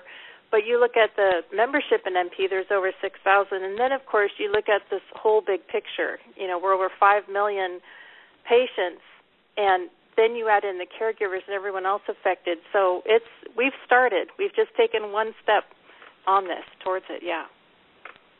Yeah, and and it's really it's it's such an important piece, and it it also um, you know reading through the the quilt that's there. I mean, it just every single one touches you, you know, and everyone has different comments, and um, you know, it, it's just it's it's so important. Rick, what are your thoughts about this? Where would you like to see it go? Oh, I just love it, um, Lori. It was it was a great idea from the beginning. Um, I wasn't involved uh, every day or all the time on it because of the, my my memory impairment, but Leeanne kept me up to date on it, and uh, I was just I couldn't thank Michelle and well just everybody involved with the administrators that was involved in putting this thing together. It was a lot of hours that they worked on it, and I think Leeanne might have mentioned this, but we actually just launched this about maybe a week or two ago. So it hasn't hasn't been live uh, that long, and, and we've got over uh, well, we've got a hundred and some uh, spots on it now. I look for it to grow expeditiously, if you will. Uh-huh. Uh, quickly, you know, I, I really do. We're adding, uh, um, as much as we hate to see it, but we're adding anywhere from 50 to 150 members now every day on Memory People, and it's just exploding, and and we love that that people's coming there for support and and uh, awareness. But we also know that um, as as the numbers progress, so does the losses, and, and it's very very difficult to read. I mean, every day we we lose. I don't know. Sometimes two, sometimes four or five family members that that, that succumb to this horrible disease, and and I try to comfort them the best way I can. I, I know having this disease, um, Harry Urban speaks of this a lot too. But but having this disease, I don't want anybody mourning for me because I will be free of this disease and I'll be going home, and that and that's fine with me. But but you know everybody does mourn because of the loss and and, and things like that. But but it it it really is has to be a sense of relief when when uh, just like with your mother, Lori. I'm not saying that you're relieved she's gone. I would never even infer that. But what I'm trying to say is, um, you know, what you've done for her and what you did for her for what 30 plus years. You know, um, you'll always have that in your heart. You know, she'll always be there with you. Um, Yep. and and people need to to remember that when when someone passes with this instead of uh, the the horrible part of it, I guess. Yeah, I I agree. You know, when mom passed, uh, you know, one of the the the best things that happened, you know, at the end, if there can be a best, was her service. And you know, so many people didn't know my mom, but knew of her just because of the work that that I do. And um oh, and and many people knew her, but then stayed away from her because of fear or whatever. Um, but at the service, people came up and said, I really know her. I really feel like I know her. And because we chose to make it a celebration and to speak from the heart.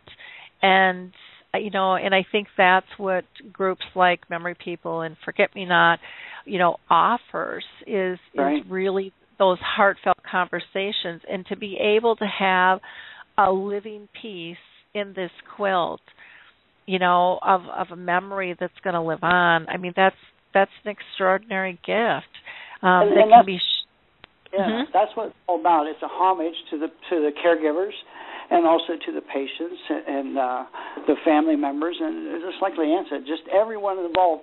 Too many times this disease is whittled down to just the caregiver and the patient when there's so many so many more people involved. You know, I mean, if your loved one does have to be placed, it's that place that you take them to that you're got all your, you know, you you hope that they take care of them the way you would, and you got all your trust in them. The doctors. I mean, there's just so many people involved with this disease other than just the patient and the caregiver. And uh, Leeanne and Michelle and, and and everybody on the admins, they got together and they come up with this, and it was just a wonderful idea, and I couldn't thank them enough. Yeah, it's it's a very very cool. Um, Leeanne, can you talk to and, and I don't think Michelle is on the line right now anymore, but maybe she'll call back in. Um, or if there's others out there who have who have made a, a quilt patch, please feel free to call in at seven one four three six four four seven five seven. Again, that's seven one four three six four 4757 um, and and let us know your thoughts on why did you decide to do this and what did it mean to you? And um, and you know how is it going to affect you? I, I know for my family it was just an honor to be a part of that. And I I shared that with others in my family and they're like oh I want to I want to I want to add one too I, I want to do one for grandma. I want to, you know, and it was just, it was very, it was very neat um, to be able to to see that and and to feel that. Um, I think I've got Michelle back on the line, so let me let me pull her back in. Michelle, is this? Oops, is this you, Michelle? Yes, it is. Hi, it Lori. is. Hi, Rick. Hi. Hi, hi, Hey there. Michelle. Do you want to talk a little bit about, you know, why you felt the need for this and Well, like Leeanne had said, we had come across something um, that we saw, and we thought we could take it a step further. You know, a picture says a thousand words, um, and with each square, it tells a story. Um, it's very emotional, and as Mhm. you and you know, you can click on each one, and they they open up bigger, and you can and, and look at each one separately, and um, it's awareness. It, it, it tells the story of the families, the caregivers. We had a patient actually write a poem. We had um, people that don't want to put their family name on, so we have um, uh, symbols that they can put up. Um, mhm. you know, it's it's very broad and it's awareness, and it's something that will always be there. Well, and that's that's neat that you're taking into account um, individual people's needs and being able to respect them um, and, and what they're comfortable with in terms of going public. And so to be able to put a symbol in without a picture um, and still be part of the big picture is really a a really a very sensitive, compassionate um, way to look at this. You know, it's not black and white, and this is the way it has to be. Um, but you're really meeting the needs of the group um, that, that's affected by this. So I give you kudos for that because you know there are some that would say no this is this is the format you know hold to it or you, Right, or you, right. or you can't belong to the club. And um this disease is it, it demands more than that. Um you know it demands more respect than that um because everybody deals with this so differently. And and you know one person's pain or joy doesn't have any more value over the next guy's. You know we're just kind of all in it together with that so um Lori, I just Lori, I just wanted to mention too because you have um, two squares that uh, you did for your show here um, to like advertise it, mhm. and it's really neat. And like Michelle said, each each square has been very moving. Um, one of the squares is um, Pauline Baker, and she has her husband. He's in a care facility now, but she did a square for him. And then one is me and my uh, a picture of my mother, who passed from vascular dementia. And it is just exactly that. It is each square means so much, and it tells so much of a story. And seeing it all there together, it's very moving. Um, Mhm. a very moving thing just to click through um, and see each part of it. The stories is what brings us all together. So it's it's really the intent was it to be a symbol of all of us together in this. So- Yeah. Yeah, and to remove that that feeling of isolation or being alone. Um Yeah. I mean that's so true. Everyone it's like they get it. They they know it. They've walked it. They've lived it. They've breathed it. Um I'm not alone. None of right. us are and alone. it's it's very much a takeoff, um, if I could just say, because I thought of this earlier, but when Rick made Memory People, he made it an extremely unique group because it's patients and caregivers together. It's it's all of us together, and very few groups do that. They're usually separated. And his Mhm. intent was in Memory People, we walk this in the way we walk it in real life. You don't have patients staying in one room and caregivers staying in another room. We are living this together. And so when Yep. we get together on MP, we share together. And what we wanted to see was this quilt be a reflection of that. And, and that really did all grow from Rick's dream for Memory People of providing support for anyone touched in any way by dementia. Yeah. which is wonderful. Um, Rick, anything you want to add there on that, or No, I'll tell you what. Uh, between, I just want to say publicly, and I've said this over and over, but between uh, all the admins and, and everyone on Memory People, um, it's hard for me to express in words what this has done for me in Phyllis June. Um, it started out, like you said, back in 2010, I guess it was November, and I knew there was a need for this because I needed it. I needed to talk about this disease, and I found out real quick that a lot of other people did too mm-hmm. Obviously it's grown exponentially, and we're we're tickled to death about that. But it uh, it has given me something to do, um, something that I can do. Be involved with memory people. I've I've said a thousand times, it's not about Rick Phelps. It's about everybody that's that's touched with this disease and and how we can walk it walk through it together at the beginning and, and middle and end stage. And and even after loved ones die um memory people it's it's surprising and we love it that that uh, the caregiver moves in the role of an advocate and they stay on memory people to help the other ones that's just possibly beginning this journey. It's it, it's uh, I, I couldn't be more proud of the way this has turned out and and but especially the help that I've gotten these last few years with this. I, I couldn't have done this without everyone that's been involved in it, and I thank everyone, uh, both me and Phyllis June, thank everyone from the bottom of our heart.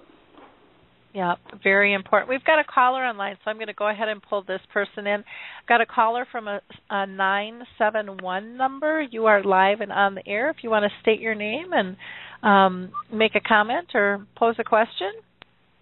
My name is Dina Dotson, and I just wanted to say hello to everyone. And I think this uh, quilt is a fantastic idea. Wonderful, Dina. I don't have your new number now. I've captured it. well, this is this is my house phone, so don't don't capture it. but, but I but I still have it from your old Okay. um from where you used to live before you moved. I just Oh, realized that now. So yeah. Okay. Well, I'm so glad. Have you made a patch at all for the for the quilt project? No, because I'm camera shy, so it's good that you're you're allowing symbols, guys. That's very good.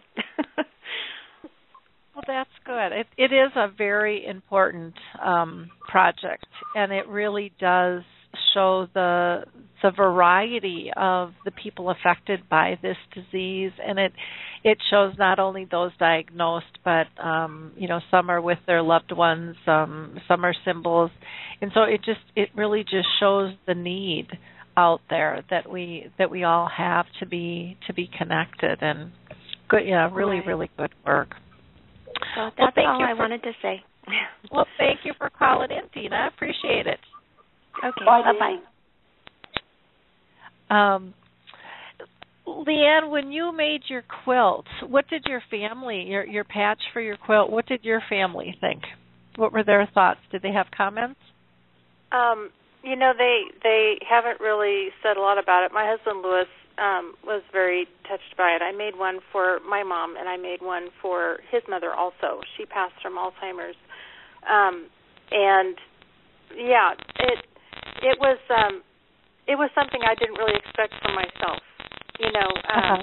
we've had we've had Michelle and then we've also had Pauline Baker has they both have put in countless hours to make these quilt squares and um and as they said, making them was well, it was a labor of love and a very emotional thing. And I had no idea what it was going to do to me um, Uh-huh. to make one because I'm over a year out from um, losing my mom, and or just about a year now. But um, it was really neat.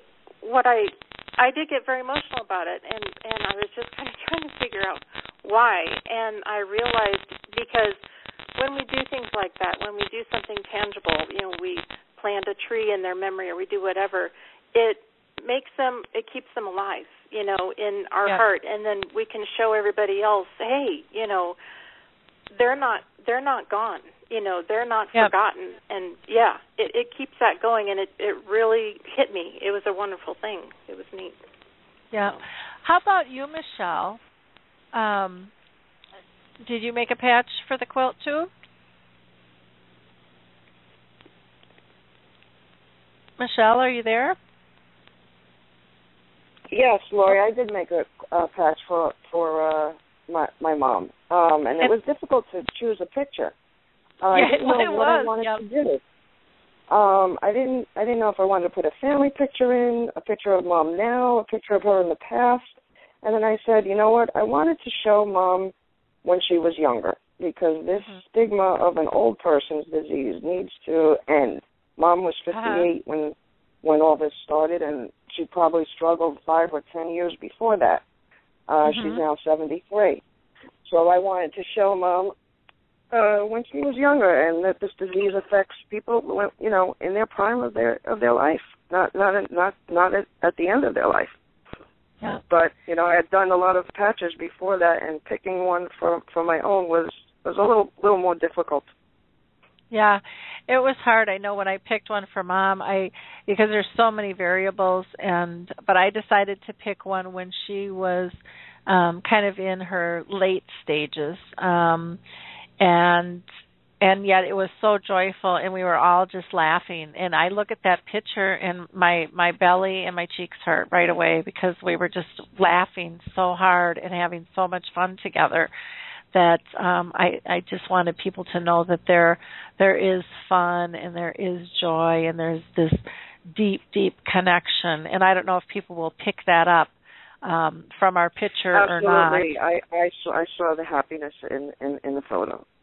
Yeah, and so that was, you know, that was kind of my goal because it is. It's like okay, I can I can have one patch, and and then I thought, well, you know, if other family members, you know, submit stuff, that'll be kind of cool too because their relationship is a little bit different, you know, and and they might pick different things, and again, it's kind of that whole ripple effect of of um pieces and and I should ask is that even okay I just assumed that it was It's not Or- even there's no limit to the number of patches someone wants to put on. Okay. Okay. so good. We've got another caller here, so I'm going to go ahead and, and pull this person in. We've got somebody from a 951 number. You're live and on the air. If you'd state your name and comment or question. Hi, this is Diane Hoover, and I joined Memory People mm, early, early nine- 1911, felt like 1911, 2011, and I and my brother, we walked this journey together with our little mama. Mm-hmm. And I have a patch on the quilt. It was taken when she was 90 years old. She Wow. went to heaven in December of 2013. And um I have no idea how I would have survived this journey without memory people. And to have her picture there is it's just a wonderful feeling. I mean, we are so so thankful that she's in heaven because now she's our beautiful mama and we're thankful for that. Oh, that that is so nice, and it is. It's it's nice um, to have that support group and to be part. And now you're stitched together, you know, um, in a, in a whole nother in a whole nother way. You know, sharing your experience, and it is. It's very. It's it, it was very powerful. I know for me too to to submit that that piece. Um, you know that patch. It it it kind of I guess patched a hole in some ways. It does. You know, from it really does. yeah, Yeah. yeah. And she's Well, I- there, she's immortalized and she looks gorgeous and that's how she was. Oh, so nice. Well, thank you for calling in, and I, I, um, my sympathy goes out for your loss. But like you said, you know, she's in a better place, and you know, hovering over you. She's you dancing probably with angels. Yep, good. yep. Wonderful, wonderful. All right, Well, you have a great you. day. You too. Mhm. Um, Okay. Rick, I'd like to ask you, um, what kinds of comments have you gotten from people? Do they do they post, you know, on the Memory People page when they submit something? Do they talk about it there, or is it held to just because you have so many subgroups within? We, we act, that's what it is, uh, Lori. We actually have a subgroup uh, um, for the dementia quilt, and uh, people go there and they and they post uh, about the dementia quilt. Of course, we do talk it mem- about it in Memory People also, uh, because there's a lot of, like I said, we get so many people joining every day that we like to um, post it every now and then so people are aware of it. You know. Um, but it's a good thing. It's it's there's there's just no downside to it. I know um, Dina said that she's not camera photogenic, which she's pulling somebody's leg because she's a beautiful woman and she should post her picture for everybody to see. But anyway, we do use symbols and things like that, and and uh, I'm struggling. I haven't done one yet because I'm struggling on what to do. Um, I, I've got a few things in mind, but uh, there's just so many things that I'm thankful for, and I want to draw uh, attention to with a with a patch. So, uh, like like Michelle said, there's no limit. So I think I'm going to have around uh, six or eight thousand patches myself. well, that's that's great though. That's great because I I think um you know, and I'm just even thinking, it, you know, if it's the symbol or you, you know, with the statement of of what Memory People stands for, you know, why you started it, and just even Yeah. those little pieces would be really cool. Um, Like, you know, and I people to understand that that um, I, I hear this all the time on Memory People and any show I do, how much Memory People's help someone, and and it's it's the exact same thing for me. I mean, I don't want anybody to think any different than that because this thing is um, is for everyone, and and uh, I'm no different. I'm just a, I'm, I'm I'm a member there just like everybody else is. I may have started this thing up, but uh, if it wouldn't be for everybody else that joined and, and sharing with everybody their their walk through this journey, then I'd be sitting at my dining room table by myself. So it's uh, it's very powerful, but it, it's a good powerful. I think uh, um, when you when you can when you can memorialize someone forever or something. It doesn't have to be uh, a person, even. You know, like Leeanne said, or someone said, if you if you're a, a, a uh, healthcare worker and, and you want to memorialize somehow the the, um, the place where you work at because all the accolades that they do for patients, you know, that's fine. You know, we can. Yep. And and it, it, it's just a good thing all around. Yep, definitely. I'm going to go ahead and pull Harry in because I'm sure he's got something to say. Harry, what are your what are your thoughts on the Faces of Dementia quilt? Well, I'm I'm I'm trying to compose myself, boy, because I'm I'm sitting here just falling off my chair laughing. I got this vision of Rick sitting there sewing up these uh sewing up these squares for the quilt, and I can't get that out of my head. But, but more, more seriously, I I think it's a wonderful idea. I mean, I am really I am really impressed with it. Uh, I do have some questions though. Is is is this is this quote exclusively for um, memory people? Now I live in I live in Amish country and and and quote making here is is very common. And an idea went through my head that wouldn't it be wonderful if we could go to a nursing facility and do a and do a uh, a, a quote of the patients living there and and have it on display in the in the thing. But I don't know if it's if, if it's a project exclusively for memory people or if if if you wouldn't mind if anybody would take advantage of it. Leeanne can answer that. Okay. Let me, you know what, I had her off because we were getting a little bit of static. So let me get you, you're you're live again. yeah. Oh, okay. um, Harry, it is um, worldwide. It's for anybody, not just Memory People members.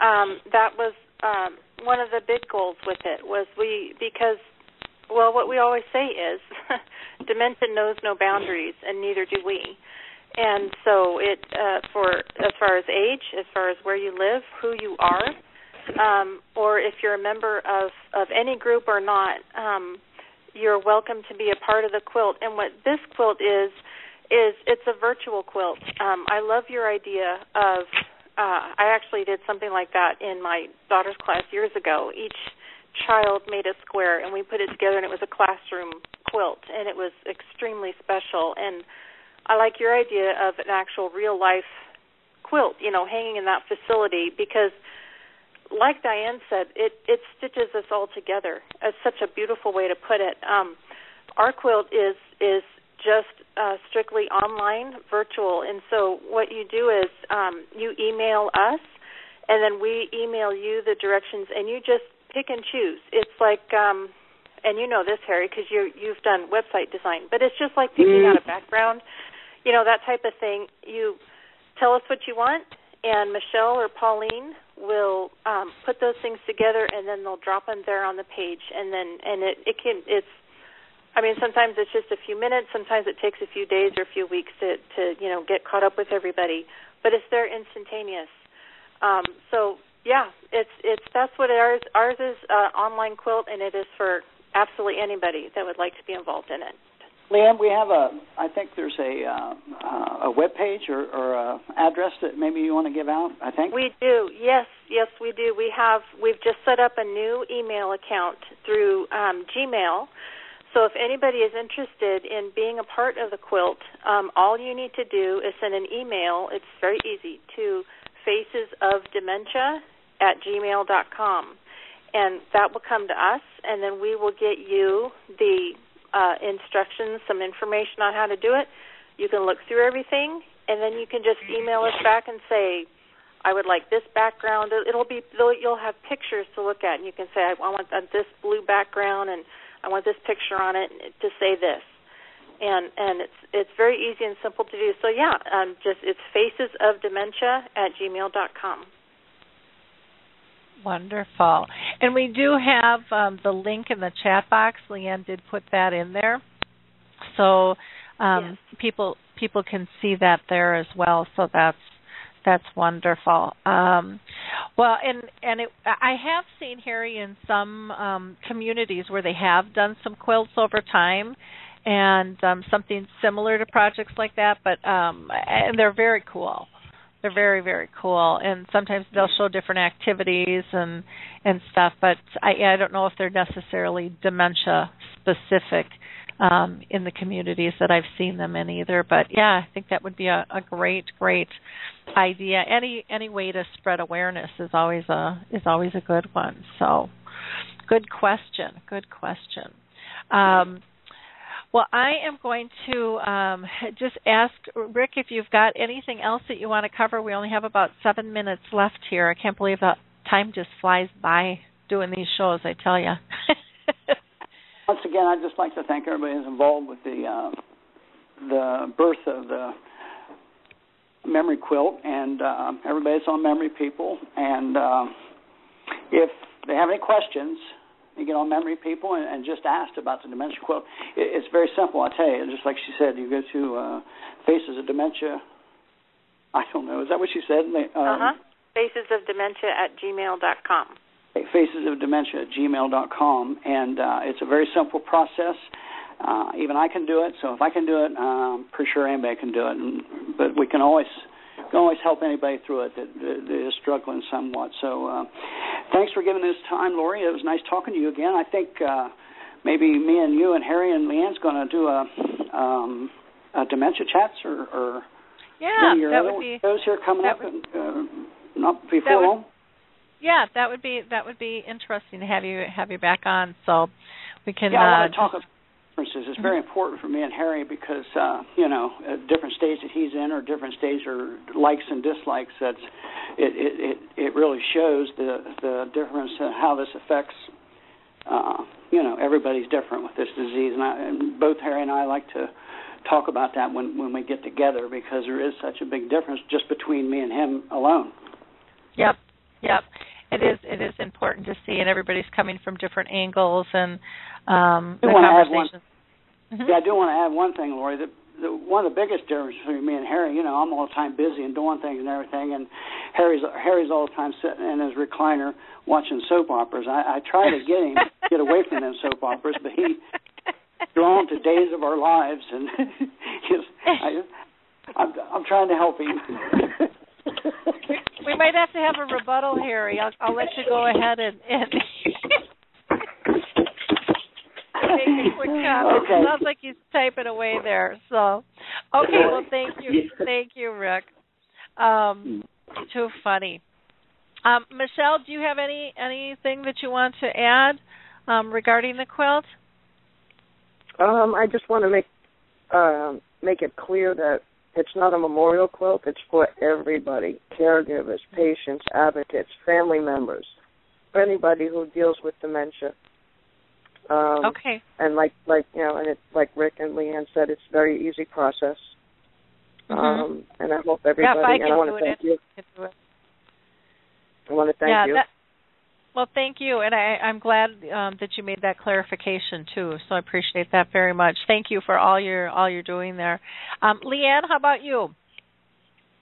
Well, um, I just well, I I really want to say thank you for for having the show, Lori, and and helping us get the word out there. You know, we're on Facebook, and it's the largest social networking site in the world, and still, kind of, you know how it is. You feel like you're trying to get through molasses sometimes. You know, getting the word out because you you're wanting to help people and let them know that something's there. So, this kind of thing is is very much appreciated. So we we just hope that the word will get out and more more and more will start to be involved and like you said tell their family and friends and and anyone in your family is, is more than welcome to make a patch you know for your mom and some a friend or or whoever you know Mm-hmm. it's yeah so thank you very much Wonderful.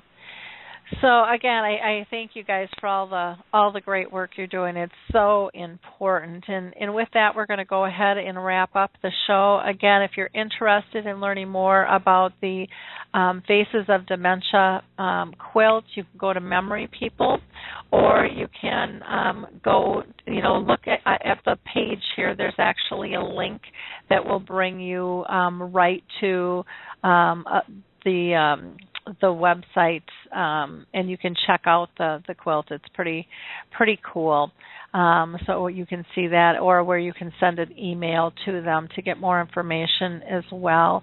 And then don't forget about um, Dr. Jytte uh, Lokvig's um, book. Um, the Alzheimer's Creativity Project, and again, her links are right on the page as well. Um, I want to thank everybody once again for for listening, and please um, please like our page if you haven't already, and share it with others. Um, and share this episode. This is this is an important um, piece. I think both of them work hand in hand in terms of engagement and relationships. Um, from you know the activity and engagement, and the quilt. uh, Um, really in a in a greater wo- worldwide connection of of awareness and support and compassion.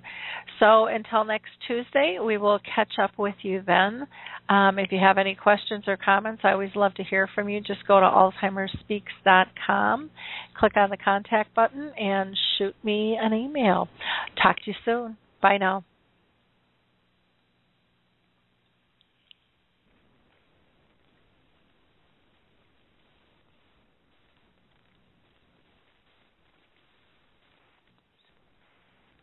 Hey everybody, Jared Sebesti here, host of Retire Repurposed. This podcast is dedicated to help people transition into fulfilling and purposeful retirements. Retirement is a big life change. In fact, the two most dangerous years of a person's life are the year they were born and the year they retire. Few people could just flip the switch from working a career 30 or 40 plus years, retiring on Friday without methodical steps to living what we call a repurposed retirement. To listen now, search Retire Repurposed on your favorite podcast platform, Senior Resource, or Life Audio.